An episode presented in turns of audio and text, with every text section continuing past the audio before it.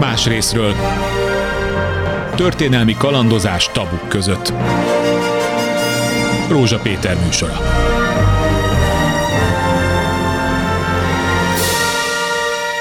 nem egészen öt évet kell várnunk ahhoz, hogy a Mohácsi csatavesztés 500. évfordulóra emlékezzünk meg. Vagy ezért, vagy teljesen véletlenül, de az utóbbi időben, mint a felpörögtek volna az egykori csata kutatása körüli események, minden esetre de érdekesebb dolgokat olvasunk arról, hogy a Mohácsi téren, a Mohácsi csatatéren, az egykori csatatéren egyáltalán hol zajlott a csata. Egy helyszín volt-e, ahol a végső ütközet történt, mit jelentenek azok a sérülések, amelyeket a csontokon megtalálnak, és egyáltalán milyen nyomok vezetnek el esetleg odáig, hogy egész pontosan fel lehessen térképezni, hogyan zajlott ez az ütközet, kik vettek benne részt, milyenek voltak a korabeli fegyverek, és egy csomó-csomó részlet, amire eddig legfeljebb a történész kutatásokban lelhettük nyomait, de elsősorban a különböző írott forrásoknak a feldolgozásával. Nyilván a régészeknek a tevékenysége is borzasztóan fontos volt, de mintha most felgyorsult volna itt valami. Itt van a stúdióban is mai vendégem, Bertó Gábor, régész, fő muzeológus, a János Pannonius Múzeum igazgatója és a Pázmány Péter Katolikus Egyetem oktatója. Jó napot kívánok! Jó napot kívánok! Néhány interjút olvastunk az elmúlt időben, hogy önök egészen új megközelítését adhatják majd ennek a csatának, olyan tömegsírt fedeztek fel, ahol most már azt mondja, hogy nem tömegsírt? Erről írtak az újságok? Nem, tömegsírt nem felfedeztük, ezek már ismert helyszínű tömegsírok. A, Akkor a feltárású zajlik feltárás. most igazából. Aha. Igen. Tehát ezeken a helyeken már tudták, hogy ott vannak a tömegsírok, csak éppen azt nem lehetett tudni, hogy ezek hogy alakultak ki? Érdekes a kérdés, tehát a, a Mohácsi Nemzeti Emlékhely tulajdonképpen ezek köré, a öt ismert tömegség köré épült. Igen. Ezek... De akkor ez, újat nem találtak egyelőre? Egyelőre nem. Ah, értem. Egyelőre nem. Ez az öt sír, ez részlegesen lett feltárva 2960-ban, amikor előkerültek, nem sokkal azután, amikor előkerültek, de csupán kitakarva lettek ezek a sírok, ha lehet így mondani. Tehát felszínük lehet tisztítva, találtak egy-két leletet, ezeket kiemelték, de maguk a, a, a csontvázaknak azt a rendszerét, amiben vannak, ezt nem bolygatták meg. Pap László elődöm volt tulajdonképpen Pécsi Múzeum igazgatója, illetve 1975-76-ban került elő további három tömegsír, amikor az emlékhelyet elkezdték megépíteni, ha lehet így mondani, akkori földmunkák során. És hát 76-ban is ugyanezt a módszert követték, hogy magukat a, a, a sírokat tulajdonképpen nem bolygatták meg. Kisebb károk most a mostani kutatás alapján érték a sír, ez valószínűleg a megtalálás folyamatában, tehát gépi földmunka során került el a, a, a, kerültek el a sírok. De akkor sem emeltek ki maradványokat. Néhány lehet lehetett, ami a felszínen található volt, igen. De ezután vissza lettek temetve ezek a sírok. Tehát addig, addig voltak csak ismerteink, amik, amik tulajdonképpen a sír felszínét érintették. Mi inspirálta önt és a munkatársait, hogy újra nekilássanak és alaposabban kutassák meg ezeket a tömegsírokat? Hát ez egy hosszú történet. Tulajdonképpen a részünkről, mint Janus Pannonius Múzeum, nem a tömegsírokkal kezdődött. Ez 2009-re megy vissza, és valójában mi a csatateret kezdtük el kutatni. Ez zajlott az elmúlt, hát most már 11-2 évben, tulajdonképpen a háttérben. A tömegsírok feltárásának tulajdonképpen ötlete az pedig a Dunadárva Nemzeti Park uh-huh. részéről jött felénk, ugye ők kezelik a, az emlékhelyet, és nekik volt az a gondolatuk, hogy az 500. évforduló közeltére tulajdonképpen időszerű lenne esetleg egy új megközelítés. Ők szeretnének egy új kiállítást vagy múzeumot is létrehozni a helyszínen, és hát ez a tömegsírok feltárása az hát több szempontból is érdekes, ezt szakmailag, antropológiailag, régészetileg nyilván nagyon sok információ van bennük, és az is felmerült több részletben, hogy esetleg mind az öt sír fel legyen tárva, és a bennük lévő elhunytak, tulajdonképpen hősi halottaknak is nevezhetjük őket, ők pedig egyénenként szétválogatva legyenek visszatemetve valamilyen ceremónia hát, keretében. Na, akkor menjünk bele, hogy mi minden másképpen van, mint ahogy eddig tudtuk. Olvastuk a történelemkönyvben, majd később különböző cikkekben, arról, hogy hogyan történhetett a csata. Milyen erők álltak egymással szemben? Hogy zajlottak ütközetek? Hol lehetett a fő ütközet? Stb. stb. De ezek soha nem voltak úgy igazolva, hogy lám itt a leletek azt mutatják, hogy itt volt a legtöbb halott, vagy ha ahol, ahol a legtöbb halottan nem biztos, hogy ott volt a csata. Tehát most akkor szállazzuk ezt szét ezt a dolgot. Az a tömegsír, aminek a vizsgálatába belekezdte, az mit mutathat? Az, az volt a fő ütközet helyszíne, vagy nem? Hát itt vannak eltérő vélemények, ugye itt még végső ö, szót nem lehet kimondani, tulajdonképpen még be se fejeztük a feltárást, és ö, se antropológiai, se régészeti szempontból nem értünk a végére dolognak, sőt, igazából a, éppen csak talán De akkor belekaptunk. Viszont, viszont az, az nagyjából... Várj, várj, egy picit annyit mondjak, akkor hányféle vizsgálati módszer van? Azt mondja, genetikai, Igen. fizikai vizsgálatok, stb. Hát van egy fizikai antropológiai része a dolognak, ami Igen. a maradványokat illeti, ahol a különböző sérüléseket meg lehet állapítani, betegségeket, kortnemet, az az alapvető dolog. Ebből már valamennyi terepen is látszik, de hát a végső szót azt azért laboratóriumi vizsgálatok alapján lehet kimondani. Illetve hát vannak ezek a mm, igen, DNS vizsgálat, amit el lehet rajtuk végezni, ebből is a, a nemet a százszázalékosan abból lehet megmondani, és hát esetleg arra is lehet következtetni, hogy mondjuk Európa melyik részéről jött az illető ide ez hozzánk. Van, igen. Ez, ez egy izgalmas dolog lenne. izgalmas lenne. Ugye vannak a forrásokban is adataink, hogy ez eléggé sok nemzetiségű sereg volt, esetleg ebbe az irányba is lehet információt szerezni a tudomásom szerint, bár ez nem az én szakterületem hozzáteszem, de úgy tudom. Úgyhogy azon kívül az életmódukra is lehet csomó következtetés magukba csontmaradványokból levonni, különböző kopásokból, sérülések, begyógyult sérülésekből. Tehát ezeknek a vizsgálata az, ami tulajdonképpen most fog következni. Aha, értem. Aztán vannak olyan tárgyi emlékek, amiket megint csak vizsgálniuk kell, majd később akkor ejtsünk szót arról a bizonyos ólomgolyóról, ami olyan nagyméretű, hogy nagyon sokan kétkedtek abban, hogy köze lehet a Mohácsi csatának, mert hogy állítólag ilyen nagyméretű Inkább golyót, olyan kisméretű. Vagy illetve olyan kisméretű, igen, mert hogy nem volt még ennyire kifinomult a fegyverzet, de maguk találtak olyan kicsit, amire azt mondják, hogy erről majd beszéljünk később. Jó. Akkor nézzük meg, mit mutattak a csantok. Hát itt Pálfi György barátomnak kell elsősorban hagyatkoznom, aki az antropológiai részét vezeti a feltárásnak. Ugye én régész vagyok, van minimális antropológiai ismertem, ugye régész képzésnek ez része, de azért nem vagyunk ebben Jó, hát ez igazán... a csapatmunka nyilván. Így van. Tehát amit így közös beszélgetésből együtt gondolkodásból eddig látunk a terepi antropológiai kutatások alapján, az az, hogy tulajdonképpen három olyan esemény rajzódik ki a Mohácsi csata kapcsán, amihez maguk a sírok köthetőek lehetnek ismereteink szerint. Az első az, hogy maga a, a főütközet halottairól lehet szó, a másik, ami egyébként 1976-ban a feltáró régészben, illetve antropológus együtt gondolkodásának eredménye volt, hogy a, azt tudjuk, hogy a csata ahol a főütközet zajlott, azt a török lovasság része valószínűleg megkerülte, és mire mondjuk Brodarics István is konkrétan ugye a kancellár, aki legrészletesebb beszámolót írta, eljut a magyar táborig, ő feldúlva találja, szétdúlva találja a magyar tábor.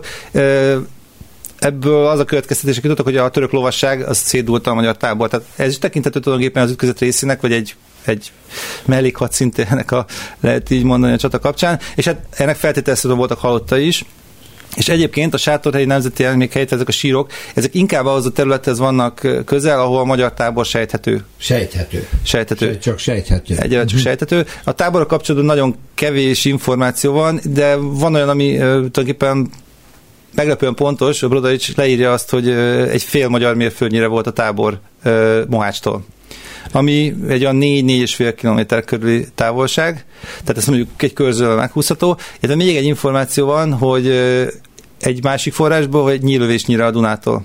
Mm, ez mennyi lehetett? Néhány száz méter. Mindenesetre ezt le van írva. Persze itt megint az a kérdés, hogy az a tábor, ez valószínűleg azért olyan két négyzetkilométer körül lehetett. Illetve nem is egy táborról beszélünk, mert a Tomorinak a ö, ö, csapata külön táborozott le, de a király tábora mellé. Tehát egy elég terjedelmes területről beszélünk, hogy ennek melyik része volt a Dunához közel, és melyik részéhez számolódik az a fél mérföld, ezt sem pontosan tudjuk, tehát még a közepéhez, a kapujához, itt szabadon Az szárnyatunk. faktum, az pontosnak mondható, hogy valóban a török lovasság megkerülve a teret, a magyar tábort elpusztította, neki így, rontott, és így a hátországát felszámolta a harcoló sereget. Így ez konkrétan nincs leírva, azt tudjuk, hogy az török forrásokban is szerepel, illetve azt a magyar szövegben is látjuk azt, hogy van egy lovas kontingens, Igen. amelyik egy rejtekből kerüli az egész területet, és egy részük az felbukkan a magyarságnak a jobb szárnyánál, leereszt a dombok tövében tulajdonképpen, és van ez a másik információ, hogy a tábor viszont már mire menekülők arra járnak, már szét van már dúlva. Szét van verve. Hát nem nagyon van más lehetőség, azt kell, hogy mondjam. Uh-huh, uh-huh. Tehát, hogy valószínűleg a lovas csapat ez ketté válik. Egyébként két parancsnoka is volt, két bég, akiről tudunk, feltehető, hogy akkor ezek szétváltak, és az egyik az egy nagyobb ívbe megkerült az egész csatamezőt, és a másik pedig a, a királyi hadat fenyegette oldalról. Mielőtt visszatérünk a sírok és a csontok vizsgálatára, a, nyilván nem a régész tanulmányozza, de hát nyilván beszélgetnek róla. A magyar és egyéb források, valamint a török források, a visszaemlékezések, a megmaradt dokumentumok arra, hogy milyen volt a csata, mi volt ez a csata, mennyire vannak szinkronban? Hát érdekes, vannak olyan ö, kis momentumok, ami mondjuk két kamerálásból is megvan, ha lehet így mondani. igen, igen. Tehát ö, például, amikor a magyar ágyúkat elsütik, egyetlen egy ö, hát, sortizet adnak le, ha lehet így fogalmazni. Ez megvan a magyar oldalról is, tehát ezt említi Brodolics István, igen, és igen. a török oldalra is megvan, hogy egy ágyugójó esett le tulajdonképpen közel a, a török hadsorokhoz. Tehát valószínűleg alapvetően rövidre lőttek, de hogy ez a kép megvan a másik oldalról is például. Uh-huh. Aztán az az elem is megvan mindkét oldalról, hogy a, az e, a csata eleje az tulajdonképpen a magyar jobbszájnak a lovasrohamával indul, amit követ a gyalogság, és hogy az egyfajta siker ér el uh-huh. tulajdonképpen. És ez a török oldal is megvan, bár különböző forrásokban kicsit máshogy értelmezve, a szultáni hadinapló az úgy fogalmaz, nem szó szerint idézve, hogy tulajdonképpen megfutamodik a ruméliai hadtest, és futnak a szultán felé, tehát hogy zűrzavar van és pánik. A, van olyan szöveg viszont, amelyik úgy szépít a dolgot, hogy ez egy ravasz terv volt, hogy megfutamodnak a törökök, és az ágyuk elé csalják a magyarokat. De a, az, hogy valószínűleg van egy, egy hátravonulás, egy visszavonulás, és én a szultáni hadinaplók ebben a tekintetben jobban hiszek, hogy ez igazából egy pánik szerű megfutamodás volt a ruméniai hadtest részéről, ez, ez is megvan például. Az is megvan, hogy az ágyúsort, azt a magyarok igazából nem nagyon tudják áttörni, tehát azok előtt folyik a harc. A, ahol probléma az inkább az ütközet vége. Az én meglátásom vagy tapasztalatom szerint, tehát hogy pontosan... Másképp, másképp írják le, aki végkimenetelé? Nem is az, hogy másképp, hanem hogy tulajdonképpen meddig is tartott az ütközet, ö, eddig vannak olyan kutatók is, akik rövidre vették korábban, most úgy tűnik azért jóval tovább tartott. Uh, igazából talán az egyik meghatározó adott, hogy Brodar is mikor lépett ki a történetből. Uh, ő leírja azt, hogy nem látja tovább a királyt, és utána azt már ő nem írja le, hogy mikor hagyja el a csatamezőt, és hogyan. És úgy tűnik, hogy az ő, tehát számára eltűnik a király. Ő az ős magyar forrás, a Brodarics féle hát ő, visszaemlékezés? Ő, ő, ő, latinul írt, Igen. de hát ő magyar oldali legrészletesebb forrás, inkább így mondanám. Van néhány szemtanú a, a magyar királyi oldalról is, rajta kívül is, illetve van olyan szöveg, ami, ami nagyon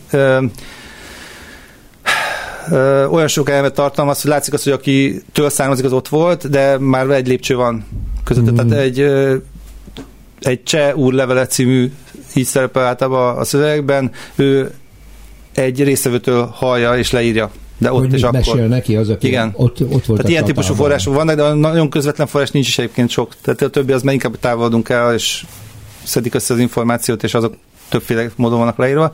A legrészletesebb ö, szöveg az Brodai István arra része a csatának, amikor ott volt, aztán a másik részéről is már úgy szed össze információkat. És ő, ő azért is fontos, nem, nem csak azért, mert magának az ütközetnek az elejét azt nagyon precízen, akár a hadá, hadsorokra lebontva is leírja, hanem mert ő az, aki igazából földrajzi információkat ad a helyszínen nézve. Aha, tehát neki részint rálátása van a magyar had, haderőre, hogy Igen. hogy áll föl, Igen, mi a stratégia, és ismeri a terepet ezek Igen, szerint. és egy egészen jó leírást ad a terepről, tehát Aha. leírja, hogy például tőlük balra, köztük és a Dunak között volt egy, egy vizenyős sásra benőtt terület, aztán azt is kijön a szövegéből, hogy tőlük jobbra a dombok alatt látják meg a török katonaságot, tehát valamilyen szempontból tőlük jobb felül dombok vannak, ez a helyezhető. Azt is leírja a dombokat, hogy hogy ilyen színház nézőtérszerűen szegélyezik hogy a csatateret, és leírja azt, hogy állnak a csatarendben, nincs előttük semmilyen akadály, uh-huh. tehát egy nagy sík terület van, és azt is, hogy látta maga előtt, a, a, hogy a csatarendben van egy falut, egy kis falut, aminek van egy temploma. A csata tér megtalálása szempontjából ez nagyon fontos információ halmaz, és ez őnála van meg. A többi forrásban néhány az ütközetet mellékinformáció. meddig, meddig írja le, amíg szem, szemmel követi. Hát azt még, leírja, történik. azt még leírja, hogy ugye a, magyar, a jobb szájnak a lovasorolma után ö, jön vissza egy hírnök, hogy sikert értek el, és hogy a király támogassa ezt a hátul maradt ö, ö, második hadsorra, és megindulnak, Aha. előre nyomulnak, és ő eljut a faluig. És a falun túl látja a török ágyukat. Tehát ezt, ezt még nagyon szépen és leírja azt is, hogy az ágyuk előtt harc. Már nem azon széles síkságon, hanem az ágyuk előtt harcolnak. Néhány lépésnyire az ágyuktól. Ebből lehet arra következtetni, hogy a törökök behúzták a magyar haderőt az ágyuk elé.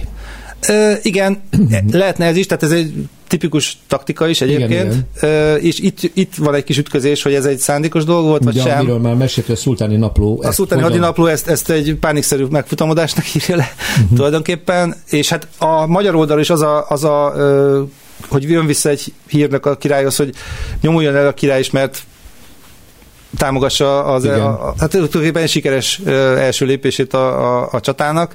Ez is azt arra utal inkább szerintem, hogy valóban van egy, egy kezdeti magyar siker Igen. a történetben. De nyilván ez hadtörténeti szempontból érdekes lehet, de nem a régész feladata, de hát nyilván ismeri a felállást, hogy ha jól értem, ezzel a magyar főhaderő a saját ágyúsora elé kerül. Azt mögötte, maga mögött hagyja. Azt maga, igen, igen, igen, igen. igen. Tehát akkor először is nem sikerül az első ö, ö, sorozatlövés, mert nem éri el a török vonalakat, úgy tűnik. Hát utána már nem érdemes, mert Utána a már nem veszélyeztetik a érdemes. sajátjaikat. Igen, de nem is tudják használni. Igen, tehát akkor Igen. ez, ez akkor itt egy, egy csapdának is tűnhet akár, persze, de ezt nehéz rekonstruálni. De a török ágyúsor az, ami előtt harcolnak már. Igen, ott már akkor. Viszont azt tudjuk a török forrásokból, illetve kon- konkrétan a szultáni hadinaplóból, hogy ezen a napon a törökök nem készültek csatára. Hoppá, Tehát tehát, a támadás akkor meg... Leereszkednek a síkra, és elkezdenek tábort verni. Aha, magyarok meg ott állnak hadrendben. igen. Eh, Ha igaz, van egy olasz szövegünk, ami azt írja, hogy egy olasz mérföld volt a két sereg között, amikor miatt a csata megindul. Hát ez egy olyan Amennyire utána tudtam járni, talán a római mérföld környéke lehet, tehát mondjuk nagyon-nagyon kerekítve egy másfél kilométer. Jó nagy távolság. Az, ahol törököknek kellene tábort verni, ahol az ő első hadsoruk és a magyar hadsor. És hát a magyarok ugye csatarendben állnak, és hát tulajdonképpen várják a törököket, a törökök meg nem jönnek. És akkor támadásban lendül a jobb szár. Igen, Ezek után. tehát olyan délután négy óra környékére teszik a, a magyar támadásnak a megindulását. Meddig tarthatott a csata? Ez elég bizonytalan, mint mondta az elején. Bizonytalan, de azért valószínűleg több órán keresztül tartott, mert azért az kijön, hogy a, a király, ugye a Brodor számra eltűnik, de azért ő is leírja azt máshonnan szedett információból valószínűleg, hogy a király ö, ugyan visszahúzódik, ö, éppen talán ebbre a mélyedéses területre, ami a, a csatatérnek a, a bal oldalán található, és ott tulajdonképpen újra szervezi a, az oda visszahúzódókat, és kitörnek, és hát vagy egyszer, vagy kétszer, de még egy támadást intéznek a, a, a törökök ellen. Sőt, van egy olyan szövegrészlet is, amely mondja, azt hiszem, ez talán török oldalról van meg, hogy néhány vitéznek majdnem sikerül a szultánig is eljutnia. Ez, ezt nem tudjuk, hogy így volt-e, biztosan, vagy egyszerűen csak a szultán csatával való hűségességét akarja kiemelni, vagy ténylegesen megtörténik. Elképzelhető, hogy néhányan át tudtak esetleg törni valamilyen ponton, és hát életüket vesztették, mielőtt a szultánt elérhették volna, de azért volt egy, egy pillanatnyi Akkor meneghelyzet azt elég nehéz megállapítani, vagy kikövetkeztetni, hogy hol lehetett a csata fordulópontja. Három verzió van. Az egyik, hogy a magyarok támadnak, és az első az sikeres, de utána a törökök fölénye érvényesül. A második az, hogy, hogy egy ideig kiegyensúlyozottan harcolnak, és aztán a törökök megkerülve a lovasságukkal a magyar tábort szétverik, és közben meg a főerők lenyomják a magyarokat. A harmadik pedig az, hogy valami hatalmas káosz lehetett, mert utána később a pusztulás nyomai, a rettenetesen sok magyar hulla, ugye, a magyar sereg hulla hegyei azt mutatják. Hát valahogy ennek az ötvözete szerintem, mert hát amit ki tudunk szűrni az egészből, tehát az elején van egy magyar siker, Igen. Hogy ez, és hát ugye jön a királyi hadtest, de amikor a Brodovics azt is leírja egyébként abban a pillanatban, amikor megindulnak, hogy két dolgot ír le, az egyik, hogy jobbról meglátnak török katonákat, ellenük küldik a királyi testőrséget, vagy egy részét, és ugyanebben a pillanatban írja azt is, hogy és meglátják a szultánnak a ha- ö, hadtestét leereszkedni a dombokról. Aha. És hát igazából ugyan még eltelt egy darab között, de akkor alakul ki az a nagyon nagy számbeli fölény, amire a szultánnak a ö, hadai is beérnek, akik úgy ö, baloldalt elhagyva valószínűleg a, a ruméniai hadtestnek a jobb oldalára zárkoznak föl. És ö, hát az meg majd akkor a számbeli fölény, tehát mondjuk a 20, az kezdeti számokat nézzük, akkor olyan 24-25 ezer áll szembe 65-70 ezer katonával.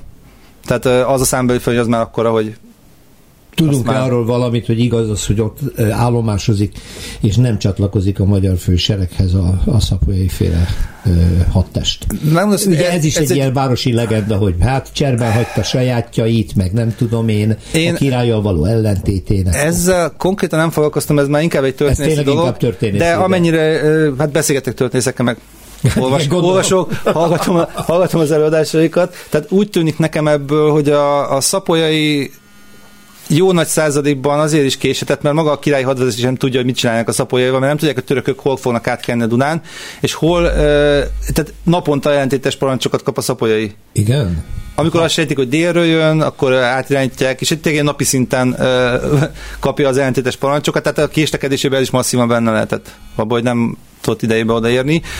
De aztán persze, hogy mik voltak a szándékai, egyebei, egyebek, azt, azt nehéz uh, most már eldönteni, azt gondolom. Tehát ez ugyanaz a kérdés, amiben megint én nem szeretnék belemenni, de a király halála, hogy most megölték, baleset volt. Megsebesült. Abban ez már korabeli, tehát korábban sem volt eldöntető pontosan. Tehát politikai érdekek, pletykák, stb. halmaza az, ami Tehát akkor nincs írásos forrás arra nézve, hogy valaki a király mellett volt, és látta, hogy a király hogyan hal meg. De. Van? Van ilyen is. Van jól tudom, tudom, ilyen is van, de kétségbe vonták. Tehát, hogy, hogy most ha valaki mondjuk akarja tenni királyt lábról, nyilván azt fogja értettem a királyt lábról, gondolom én. Tehát ez a két teória, ez, ez kezdetektől fogva megvolt, hogy a király most egy baleset érte, esetleg meg is volt sérülve, jól tudom, talán ilyen is van, vagy pedig tényleg egy szándékos cselekmény következtében hunyta. Tehát ez, én azt gondolom, hogy ez is egy kifejezetten történeti kérdés, ez régészetileg szerintem megállapíthatatlan. Nem fogjuk soha megtalálni azt a sekély gödröt esetleg, ahol eltemették a királyt, félig meddig a e, cselepatakból kilépő lovának a patanyomát se fogjuk régészetileg hát azonosítani. biztos, hogy nem. Sajnos, hogy nem. Mondom, tehát, um, Mielőtt itt egy kis szünetet tartunk, Bertó Gábortól azt kérdezem, hogy mit lehet várni, és majd a második részben, amikor a feltárás részleteiről fog beszélni, mit lehet várni, hogy ha jól megkutatják a tömegsírokat, egyenként akár a katonáknak a maradványait, mennyivel lesz tisztább a kép a csatát illetően, a csata lezajlását illetően, avagy csak arról fognak pontosabb képet adni, hányan voltak, kik, veszte, kik voltak a résztvevői, milyenek voltak a korábbi, korábbi fegyverhasználati viszonyok, hogyan éltek ezek az emberek, mit ettek, honnan származnak, tehát mi, mi, mi, mi várható? Hát a tömegsíroknak az egyik fő kérdése az, hogy amit már egy kicsit elkezdtem az elmondani, hogy a csata melyik részének a következményei lehet Igen, vannak. ez nagyon fontos lesz, hogy Tehát, ebben hogyan... Elkezdtem, hogy három ilyen ötlet volt eddig, ha lehet így mondani, ugye van maga a csata, ahol ugye az ütközet zajlik, aztán van a tábor alatta, és van egy harmadik lehetőség, ugyanis csata utáni második napon, amikor a szultáni tábor felépül, megállapodik a sereg egy rövid időre, akkor van egy esemény, egy ilyen, hát mai szempontból nézve mondjuk egy díszemlének is nevezhetnénk, tehát egy nyilvános szultáni tanácsadó diván, ami el... Azt nem mondja, hogy itt mi történhetett. E- ebben fogjuk kezdeni a szünet Jó. után. Jó, és hát a hallgatónak megpróbáljuk fenntartani eddig is az érdeklődését, mert ez nagyon jelentős fordulat lehet a dolgok megítélését illetően. Tehát akkor rekonstruálható valamennyire pontosabban esetleg a Mohácsi hát, hogy... csata az ásatási eredmények alapján, hogy a csata részletei mennyire lesznek majd feltárhatók, ez ki fog derülni a második részben, hogy Bertol Gábor régész főmúzeológus, a Janos Pannonius múzeum igazgatója, a Pázmány Péter Katolikus Egyetem oktatója és csapata milyen eredményekre juthat majd, hogyha a feltárást folytatják, illetve befejezik. A szünet után folytatjuk. Más részről történelmi kalandozás tabuk között. A szünet előtt Bertog Gábor régész főmúzeológussal, a János Pannonius múzeum igazgatójával, a Pázmány Péter Katolikus Egyetem oktatójával arról beszélgettünk, hogy munkatársaival intenzív feltáró munkát végez most a Mohácsi csata helyszínén, és hát több sírnak a vizsgálata előtt állnak, illetve részben már belekezdtek. Az első részben inkább arról kérdeztem, amit inkább egy történésztől kellett volna, hogy milyen lehetett a csatának a kimenetele, lezajlással, milyen részletek voltak. Most azt nézzük meg a következő percekben, hogy mit várhatunk a sírok vizsgálatából, a csontokból mire lehet következtetni? Találnak-e, találtak-e olyan fegyvereket, vagy egyáltalán olyan nyomokat, amelyek a fegyverzetre utal, hogy milyen erők állhattak egymással szemben? Én egy kicsit ketté bontanám ezt a részét, részét a dolognak, ugye van a tömegsír feltárás, és azon kívül van egy csatatérkutató programunk Aha. is, ami egészen más módszerekkel zajlik, hadszintérkutatásnak megvannak a sajátos eszközei, módszerei, tehát a, a csata helyszínét, amit úgy gondoljuk, hogy most már bizonyos mértékig azonosítani tudtuk. Ezt nagy területen folytatott fémkeresős kutatással végezzük. Fém lehettek azok, amik a csata után leginkább ott maradhattak a helyszínen és hát ezeknek is egy jó nagy százaléka ólomlövedék egyébként. És tulajdonképpen úgy kezdődött a történet, hogy van egy falunyom, a, ezt a síkságot szegélyező domsornak a tövében, amit hát eddig két személy nevezett úgy meg, hogy esetleges helyszínen csatának. Ez egy uh, Szűcs József nevű uh, történelmi érdeklődésű helyi polgár, Mohácsi lakos volt, ő az 50-es évektől uh, már a tömegsíroknak a uh, uh, megtalálásában is ott volt, és hát ő azóta évtizedeken keresztül járt a területet, és ő bökött rá először egy, egy erre a helyszínre, amit mi elkezdtünk kutatni. Ez a ez egy bizonyos falunyom, és hát egy kis Béla nevű helytörténész írta meg egy kis füzetkében először ezt a helyszínt, és ezen kívül pedig dr. Négyesi Lajos, ezredes hadtörténész barátom, az, aki 90-es évek elején ott teljesített szolgáltatott a délszláv háború miatt, mint katona, és hát ő hadtörténet érdeklődésén fogva járkat ezen a helyszínen, és ő tulajdonképpen Szűcs József megfigyelésére függetlenül ugyanerre a helyszínre jutott. Aha. Itt eh, Majs falu határában. Ő is talált, megtalált a falunyomot, lehetek alapján, illetve talált hadileheteket tulajdonképpen, lövedékeket, patkókat, nyírhegyeket. Na, akkor azt mondhatjuk, hogy nagy valószínűség szerint ma is mellett volt a fő csata helyszíne? Hát mi azt a megközelítést választottuk, hogy ez egy lehetséges jó uh-huh. kiindulópont, ezt kezdtük el kutatni, ugyanakkor nem állíthatjuk ezt e, teljes e, joggal egyelőre. Ugye vannak, van egy sok rekonstrukció van csatának, és hát az a terület, ahol az összes berajzolható, az kb. 70 négyzetkilométer nem kicsi. Hát ez nem. Tehát mi valahonnan elindultunk, itt, amit biztosan kimondható, hogy találtunk egy csatahelyszínt. Aha. És ott ezen a helyszínen a, olyan egy-másfél négyzetkilométeres területen meglehetősen sok ólom lövedéket találtunk, de egyéb hadilleteket is, tehát mi is találtunk patkókat, sarkantyútöredékeket, amik megfelelnek a korszaknak, golyóöntő forma is előkerült, például buzogánytöredékek, tehát egy nyílhegyek is, számszerű hegy, de van egy területünk, ahol ezek a leletek szóródnak, és ennek az epicentruma lehet így mondani ez a falunyom. Igen. amelyre több tekintetben ráírjuk Brodar is leírása, mert valóban a dombok tövében kezdődik, benyúlik a síkságra. Brodar is azt írta, hogy ott volt egy templomtorony, egy, egy kis, kis falu templom, kis falu templom, így fog, tehát ez Igen. lehet ma is. Talán. Ez nem a mai ma is, ez most határában van, hanem mai, egy, hanem ez egy problémás eset a mi, a mi problémás dolog a mi történetünkben, hogyha ez az a falunyom, akkor viszont biztos, hogy nem úgy hívták, hogy Brodor, és neveztem a Brodor, és a nevét is meg kimondja, ő azt mondja, hogy Földvár. Földvár? A történeti Aha. kutatások alapján viszont ez a falu nem lett Földvár. Tehát most a mi mondjuk azt helyszínünk, az földrajzilag teljesen jó illeszthető a leírásba. Az elnevezéssel van baj. Az elnevezéssel baj van. Hát de lehet, hogy rosszul emlékezek. Igen, tehát földvár, ahhoz, hogy... Följebb van földvár, és... Igen, a, tehát a történészeti kutatások szerint ettől inkább dél-dél keletre sejthető, különböző középkori határjárások alapján, amit leírják, hogy két falu határon valaki végigmegy, birtokviták kapcsán elsősorban, hogy ettől a, a mi helyszínünk inkább dél keletre, és lehet, hogy már mai horvát területen található az a bizonyos földvár. Egyébként ezt is szeretnénk megkutatni. Horvát kollégákkal felvettük a kapcsolatot, már van is egy megállapodásunk az Eszéki Régészeti Múzeummal közös kutatásról, tehát át fogunk menni horvát területre, és megvizsgáljuk a lehetséges helyszíneket. És hát a szerencsénk van, és el tudjuk azt érni, hogy filmkereső és kutatássunk, ami egyébként Horvátországban így nem lehetséges jelen pillanatban, akkor meg tudjuk vizsgálni, hogy volt-e csata mondjuk azon a bizonyos helyszínen. Tehát Itt az biztos volt. Itt biztos volt egy ütközet.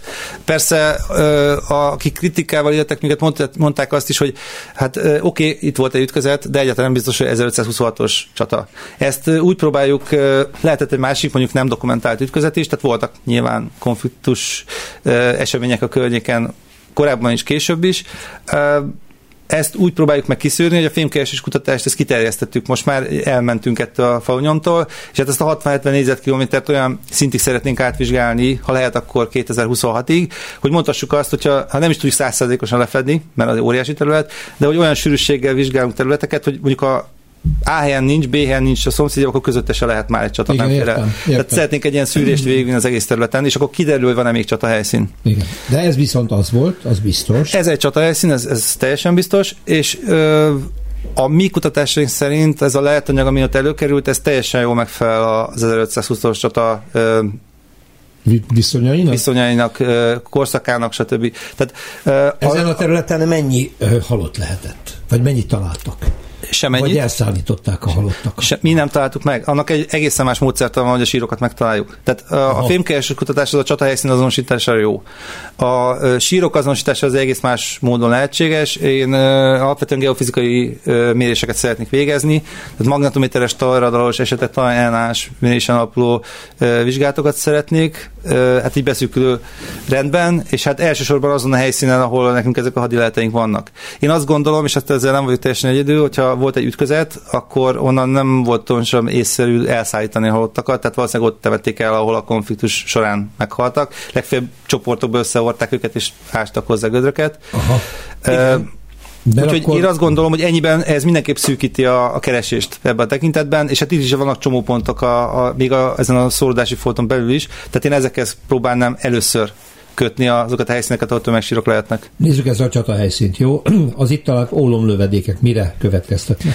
Hát Alapján mire lehet igazából egy űrméret kategóriákat el tudtunk különíteni, és az már látszik, hogy miből volt a legtöbb. Tehát mi 266 lövedéket vizsgáltunk, vizsgáltunk meg, és készítettünk egy statisztikákat róluk, és van egy űrméret tartomány, ez a 10 és 14-5 mm közötti lövedékméret, ami egy elég kiugró csúcs. Tehát a, ebbe a kategóriába a, ezek kicsik. Vagy ezek, a, ezek, ezek számítanak kicsik. kicsinek? Ezek kicsinek abban számítanak. A korban. Uh-huh. Ö, Nem, más következtetés jutottunk, de mindegy, tehát ahogy az arányokat érzékeltessem, 260 lövedékből 168 az ebbe a sávba esik. Aha. Van egy kisebb kategória, a 10-15 mm, bocsánat, a 15-20 mm közötti lövedékek, ezek még kézi fegyvereknek a lövedékei, nagyobb méretű kézi fegyvereké. Ezekből nagyságrende kisebb van, mert 40 körüli. Aha.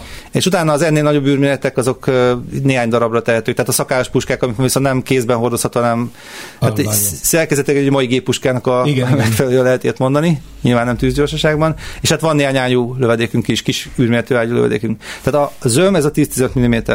Uh-huh. És hát erre kaptunk még kritikát, hogy ezek túl kicsik a korszakhoz képest. Most ebbe belementünk itt Haramzamák ö, kollégámmal, illetve Né- német Balázs kollégánkkal, mind a ketten fegyvertörténettel foglalkoznak, és hát mi arra következtetésre tudunk, hogy épp ellenkezőleg a korszak tipikus hadipuskája, a több ábrázolása is megvan, az pontosan ez a viszonylag könnyűen, max, ilyen egy méter hosszúságú az egész fegyver, tehát tussal, csővel együtt, és hát pont ez a 10-15 mm körül. Tehát kértünk analógiákat például a, a Londoni Towernak a tűzfegyver gyűjteményéből, hogy tudnak-e jó keltezhető puskára példát nekünk, ami a korszak, tehát 1500-as évek első Igen. harmada. Ö, Amit küldtek, azok pont ebbe a űrméret tartományba esnek, és magyar példánk is van, mondjuk 1541-ből a, itt a kopaszizátornál elsüllyedt ö, Naszárdnak a emeltek ki a 19. századi puska csöveket.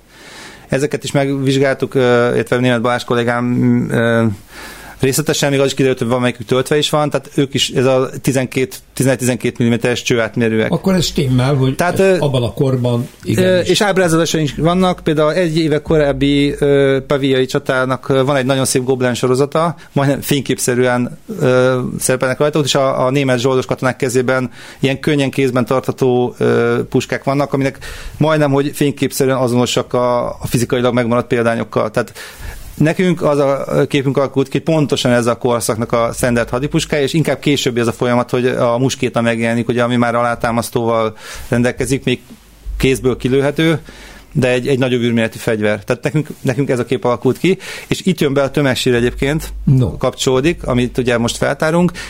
Ö, két olyan ólomlövedék is előkerült, ami pontosan ebbe a mérettartományba esik, tehát nem tudok pontos méretet mondani, egy picit ovális, de ott a 10-11-12 mm körüli ólomlövedék kettő darab, illetve egy szétkenődött nagyobb lövedékünk is van és ezt a csontvázakban találják. Ezt ott a, teljesen bolygatatlanul a csontvázak között találtuk meg, igen. És hát itt jön az, hogy ugye azt mondták, a, a, mondjuk így, akik kritikával éltek minket, hogy ebbe a korszakban ez a lövedék, lövedék űrméret nem létezik. Na most a tömegsír keltezését eddig senki nem vitatta, ha ebbe van két ilyen lövedék, akkor innentől kezdve ez az állítás már nem állja meg a helyét. Uh-huh.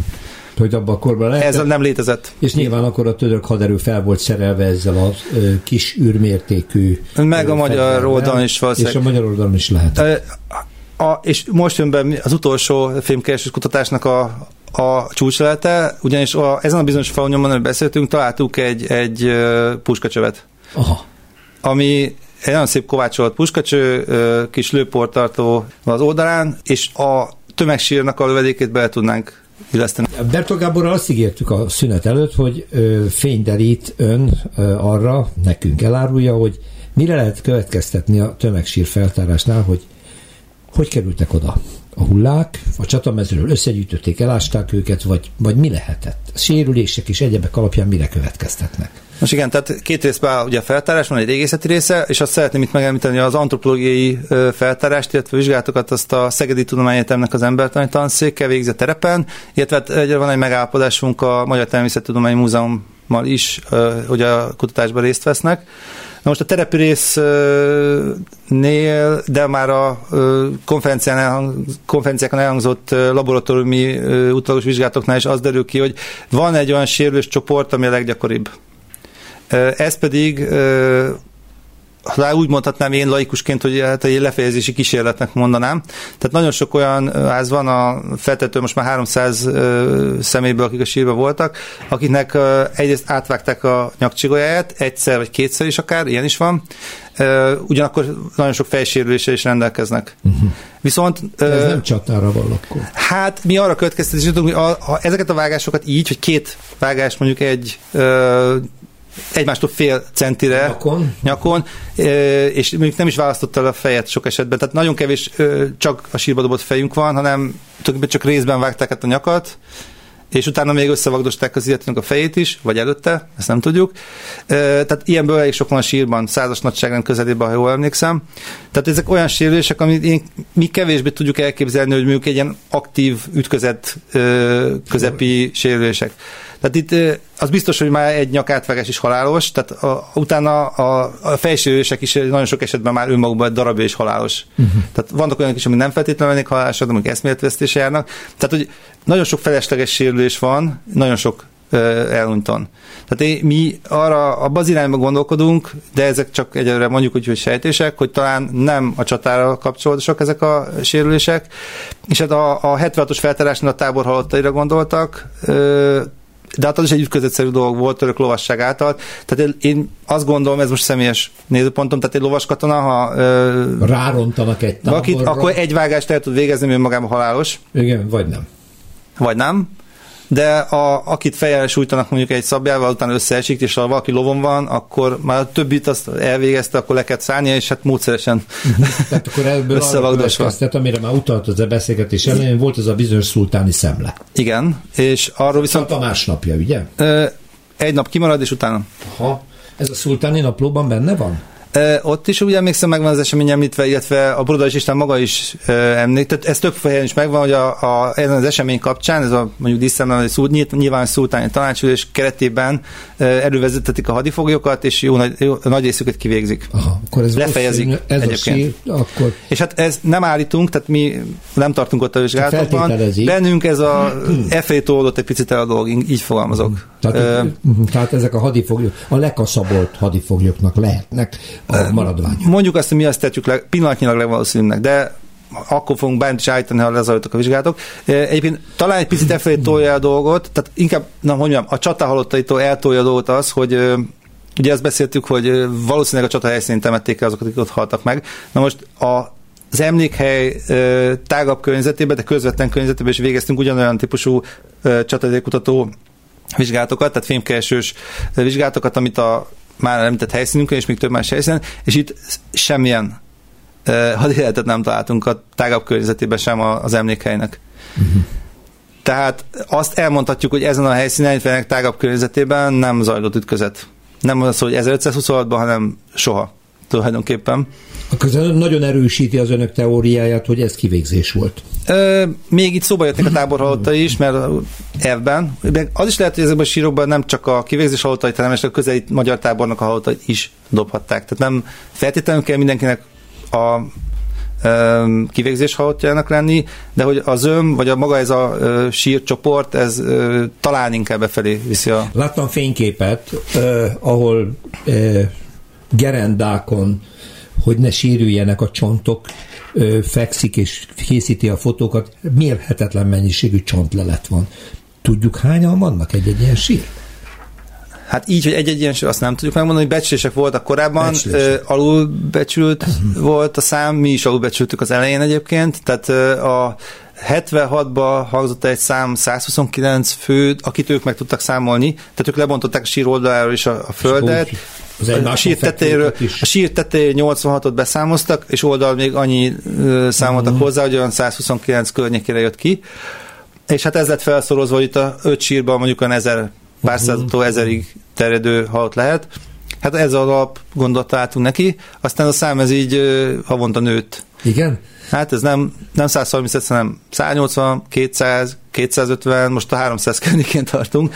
Tehát egy meglehetősen zsúfolt, nagyon nehezen feltárható rendszer, egy hálózat tulajdonképpen, amivel szemben állunk jelenleg. És akkor most jön az, hogy meg lehet tudni, hogy kik ők, honnan jöttek, magyar vagy török hullák vannak-e közöttük, a magyarok között vannak-e török katonák eltemet, vagy, vagy azt a török hadsereg elvitte a sajátjait. Mit lehet kibontani még ebből? Nincs, a török halottak eltemetésről tulajdonképpen nincs adatunk, azt kell, hogy mondjam. Feltehető és valószínű, már csak a muszlim uh, hagyományos szokásokból következik, hogy gyorsan eltemették őket, tehát napnyugtáig elvileg. Hát mondjuk ez nehéz volt megvalósítani, mert az ütközet az éjszakában nyúlt, Igen. vagy hát az üldözés. Tehát mindeste rövid időn belül valószínűleg eltemették a halottakat. Nem tudjuk a számukat, egy számadat van a, a szultáni hadinaplóban, az viszont 60 hitharcos halálot. Jó. ez, ez kevéssé valószínű, tehát a számok satszolni tudjuk. Igen. Vagy hát, hát a... A, a magyar veszteségeket sem tudjuk megállapítani pontosan, biztos, hogy több ezres nagyságrendűek. A gyalogság, azt tudjuk, hogy a gyalogság egy nagy részét azt a végén a törökök bekerítik, összeállnak egy nagy gyalogság négyszögbe, 4-6 ezer katona legalább, és ők egy viszonylag zárt területen számolják fel ezt a ö, kontingens, hogy közük hányan haltak meg, és mondjuk hányan estek fogságba, hányan tudtak esetleg az, az éj leszálltával elmenekülni, mert nem tudjuk, hogy meddig tartott ez az esemény, ezt, ezt nem tudjuk. Az biztos, hogy ott a, a csata helyszínén több ezer halottnak kell lennie még. Még? Én úgy gondolom. Tehát ők nincsenek is még meg, tehát őket meg kell találni. Amiket megtaláltak, azok alapján nyilván az antropológiai és laboratóriumi vizsgálatok majd meg tudják mutatni, hogy hány évesek, ki melyik csont alapján lehet megállapítani azt, hogy esetleg milyen nemzetiségű netán, mert ugye azt említette az elején már Bertó Gábor, hogy nagyon sok nemzetiségű volt a magyar királyi hadsereg. Hát akit név szerint tudunk nemzeteket, tehát magyarok értelmszerű voltak lengyelek, Lengyelekről. csehek, német zsoldosok, uh-huh. olasz forrásunk is van, aki ott volt a csatában, tehát nyilván ez egy kisebb szám de akár olaszok, horvátok is voltak, szerbek is voltak. Uh-huh. Tehát tényleg egy nemzetközi sereg volt. Az viszont már egy nehezebb kérdés, hogy mondjuk mennyire tudjuk ezeket a genetikai állomány alapján elkülöníteni, ez ki fog derülni. Azt gondoljuk mi most, hogy a törökök nagy valószínűsége nincsenek ebben, ezekben a sírokban. Az eltemetés módja sem arra utal, tehát ez egy, nem az, hogy tehát egy teljesen össze-vissza bedobált Igen, ember tömegről van szó, mindenféle uh, kegyelet nélkül tulajdonképpen. Tehát egyszerűen csak beszólták őket egy gödörbe, ahogy esett úgy puffant alapon, ha lehet így mondani. Úgyhogy ez is az eltemetés módja is inkább arra utal, hogy ez a keresztény haderő, illetve a, a leletek is azt mutatják, tehát nem találtunk semmilyen lehetett tárgyat, ami az oszmán seregre utalna. A pénzérmék, amik előkerülnek, azok is voltak német országi területről. Most, amit ebben a sírban találtunk, ez egy, egy Hunyadi Mátyás aranyforint tulajdonképpen, tehát nincs olyan lehet, ami a másik oldalra mutatna. Igen, igen, tehát ez mind a királyi sereg. Úgy betűnik nekünk. Tűnik, hogy az Tehát így együtt az biztos. A előzetes vizsgálatok alapján tehát nincs statisztika, és ez most a Párfi György benyomását mondom, meg az antropológus kollégáért, hogy egyébként akik a, a sírban vannak, azok a, hát most nem emlékszem, hogy 80-90 százalékban katonakorú férfiak, fiatal felnőttek, tehát a, mi a katonakor, ugye ebbe a korszakban valószínűleg már 14 éves kortól azért alapvetően aprótként fegyverhordozó jelleggel szolgáltak fiúk így seregben. Igen. Vannak ennél fiatalabbak is, egyébként ilyen 11-2 éves kis Igen. kamasz is, kis számba, tehát kevés, és ha jól emlékszem, négy vagy öt nő, női is van a sírban, de az ő az, ez a katonakor, és, és idősek is vannak néhányan, de alapvetően katonakorú férfiak vannak benne. ezzel a képpel indulunk neki tulajdonképpen a, utólag a vizsgálatoknak, és hát meglátjuk ez hogyan fog finomodni. Hát mi kellene ahhoz, hogy még jobban föltárják? Pénz, pénz, pénz, gondolom, hogy ez nem nem mondok újat, de hát nyilván műszerek még, meg felszereltség. Hát az, az is tulajdonképpen pénzkérdés. Igen. Azt mi nagyon pontosan tudjuk, hogy mit kellene csinálni, mit szeretnénk csinálni, és hát meglátjuk, hogy a finanszírozás az hogy alakul. Most hát, van egyfajta indítatás, hogy, hogy legyen finanszírozás is mellé rendelve. Elsősorban úgy tűnik, hogy a Nemzeti Parkon keresztül, úgyhogy ő bennük meg bízunk, mert ők, aminek eddig nekiálltak, azt végig is vitték, úgyhogy... Hát legyen így, nagyon sok sikert kívánok, mindannyiunk érdeke, hogy még pontosabb képet kapjunk az egykori Mohácsi csatáról, úgyhogy Bertó Gábor régész, főmuzeológus, a János Pannonius Múzeum főigazgatója és a Pázmány Péter Katolikus Egyetem oktatója volt a vendégem, nagyon szépen köszönöm. Hát térjünk vissza egy újabb eredmény hallatán, jó, a dologra. Nagyon szívesen. Más részről. Történelmi kalandozás tabuk között. Rózsa Péter műsorát hallották.